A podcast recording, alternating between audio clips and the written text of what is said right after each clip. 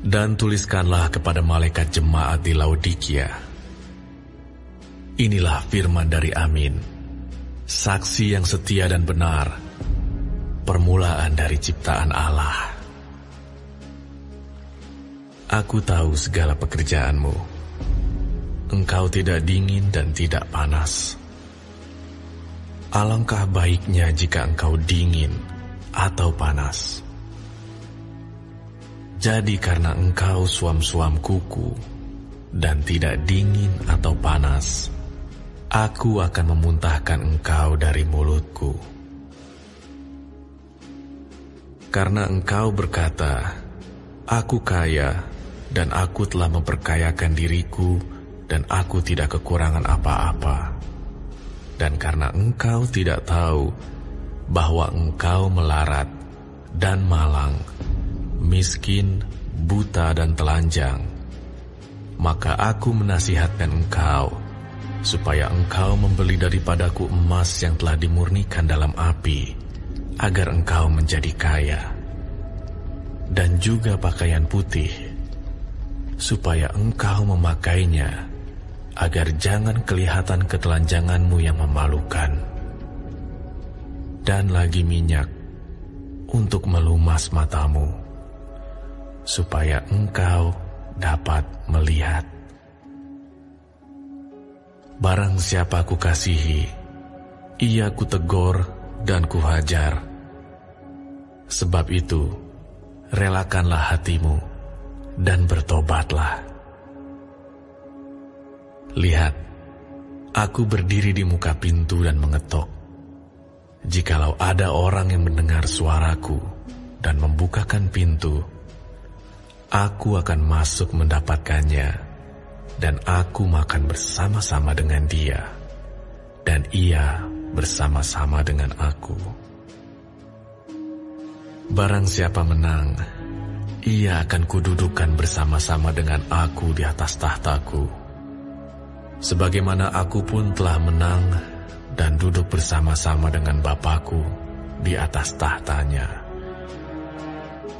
Siapa bertelinga, hendaklah ia mendengarkan apa yang dikatakan roh kepada jemaat-jemaat.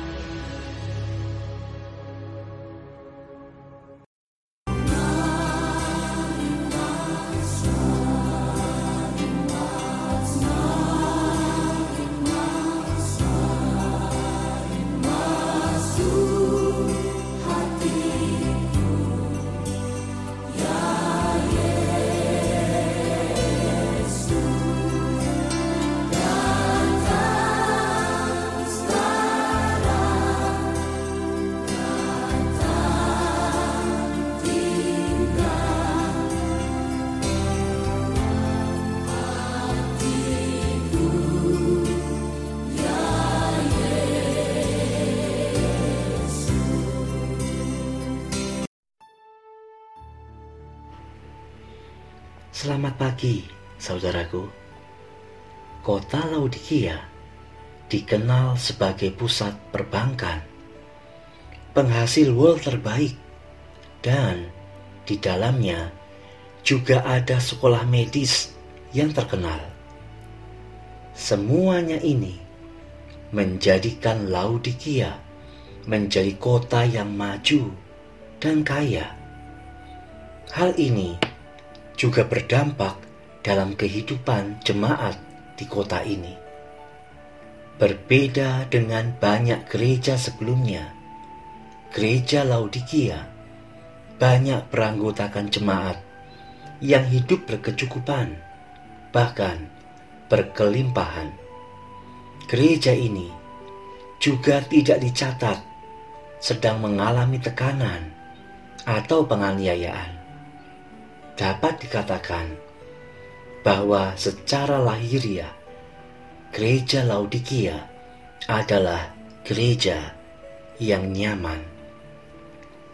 Tetapi bagaimanakah kondisi kerohanian jemaat dalam gereja ini?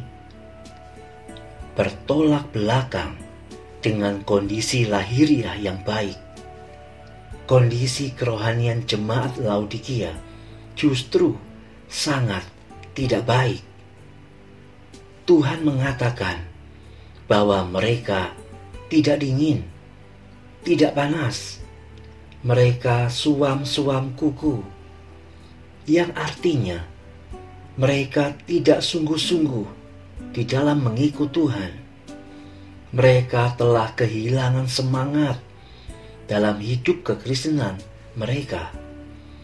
Beribadah dengan tidak sungguh-sungguh, berdoa seadanya, melayani tanpa semangat.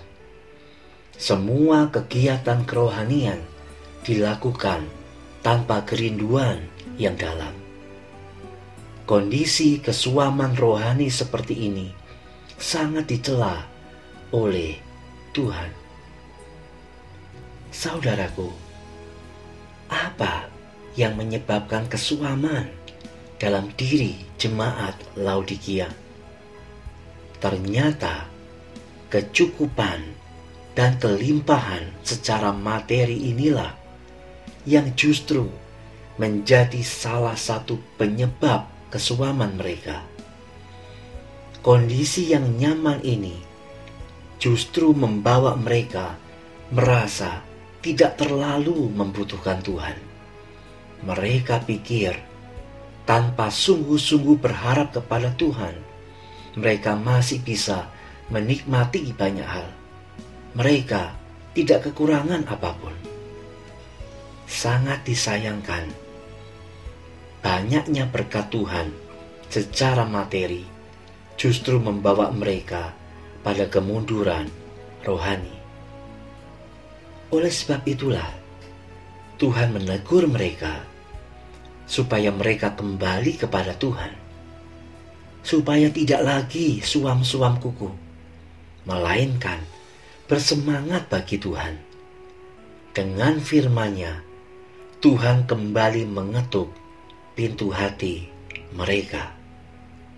Saudaraku, dari sejarah gereja Laodikia ini, sekali lagi kita dapat melihat isi hati Tuhan untuk kita. Tuhan menginginkan agar setiap kita bersemangat bagi Tuhan.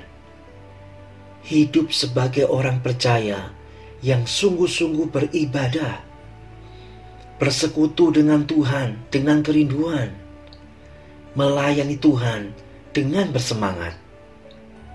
Selain itu, Tuhan juga ingin agar kita tetap waspada terhadap kenyamanan hidup.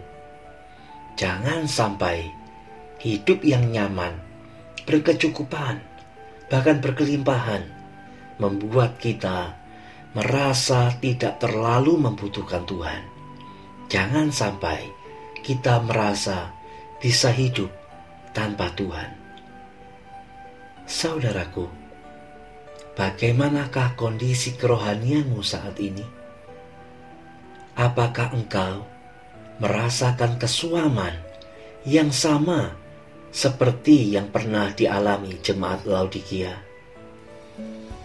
Kalau itu yang terjadi, mari gunakanlah kesempatan ini untuk kembali kepada Tuhan.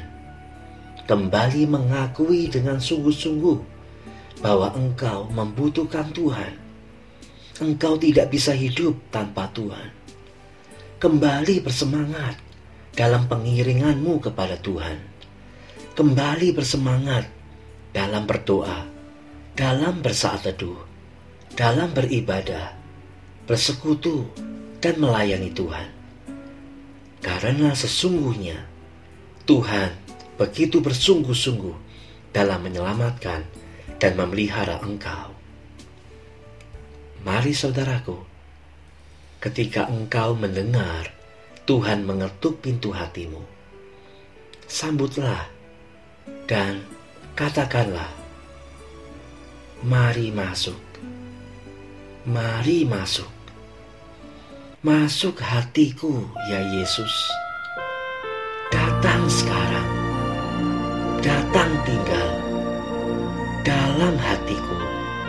ya Yesus. Aku sangat memerlukanmu dan aku mau bersemangat bagimu. Amin. Mari saudara, dengan sungguh-sungguh nyanyikanlah pujian ini. Mari masuk, mari masuk, masuk hatiku, ya Yesus,